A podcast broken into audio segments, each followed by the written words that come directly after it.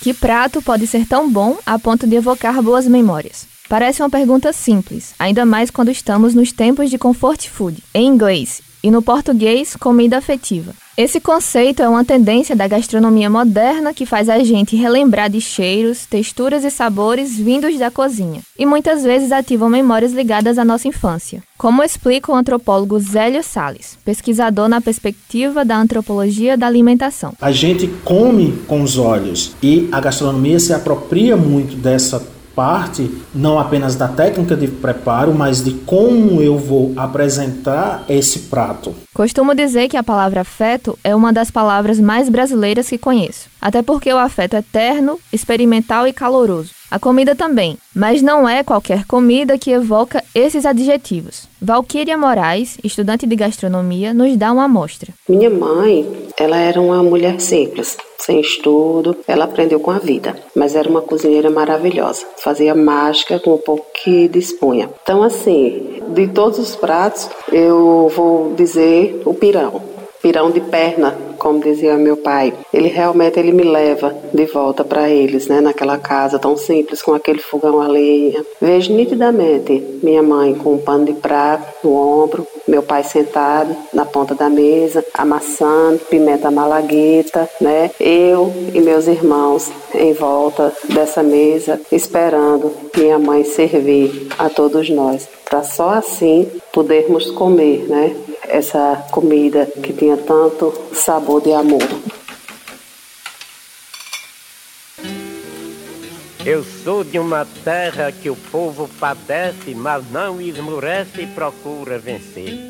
Da terra querida que a linda cabocla de riso na boca zomba no sofrer. A estudante natural de Patos mora em João Pessoa por conta da faculdade. A gente percebe que, através do prato, os espaços geográficos distantes podem se encontrar de vez em quando. E o que mais envolve cozinhar? Cozinhar é algo que envolve estudo, ancestralidade, cultura e afeto. Eu e minha família já passamos por muitas dificuldades. Havia dias em que a comida era pouca mesmo, mas meu pai conseguiu com muita dificuldade alimentar seus dez filhos. Então, para mim, cozinhar é um ato de amor e também um ato político, de busca por uma alimentação saudável, sem agrotóxico, voltada para a agroecologia e também uma busca por comida na mesa de todo cidadão, porque a fome, ela não dói só no estômago, ela dói na alma.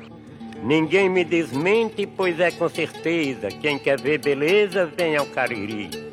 Minha terra amada, possui mais ainda as mulheres mais lindas que tem o Brasil. De acordo com os dados mais recentes da Rede Brasileira de Pesquisa em Soberania e Segurança Alimentar, mais de 33 milhões de pessoas passam fome no Brasil. São 6 em cada 10 pessoas convivendo com insegurança alimentar e nutricional. O pior número em 18 anos. Como cuidar então de um país que não tem comida no prato? O comfort food, pensando nos Brasis, é muito mais do que uma tendência da gastronomia. Ilustra uma cultura alimentar que sobrevive e que se recria. É a buchada, o cuscuz, o rubacão, típicos da cozinha do nosso estado. Assim como pensa a Alana Lima, consultora de alimentos. Um prato que para mim representa a identidade culinária afetiva da Paraíba é o rubacão, sem dúvidas. É um prato genuinamente nosso. E quem sai da Paraíba não consegue encontrá-lo em outro local. E quem chega à Paraíba precisa conhecer essa iguaria. Além dele, a gente tem uma forte cultura de comida de milho, né? E a caprinocultura. Eu penso que a buchada paraibana também é uma forte concorrente nessa identidade. A carne de bode, que é tão subestimada lá fora, mas que é uma iguaria para o povo paraibano. Mas o típico não separa, cria pontes. Comida é um aspecto da cultura e nós vamos sempre pegando de empréstimo de uma cultura, adotando algumas particularidades e vamos transformando em uma nova coisa. Então, o rubacão, por exemplo, é uma mistura de arroz e feijão feita no sertão. Mas como é o rubacão feito no, no sertão, é diferente do rubacão feito no cariri cearense, é diferente do baião de dois que é feito em outras regiões.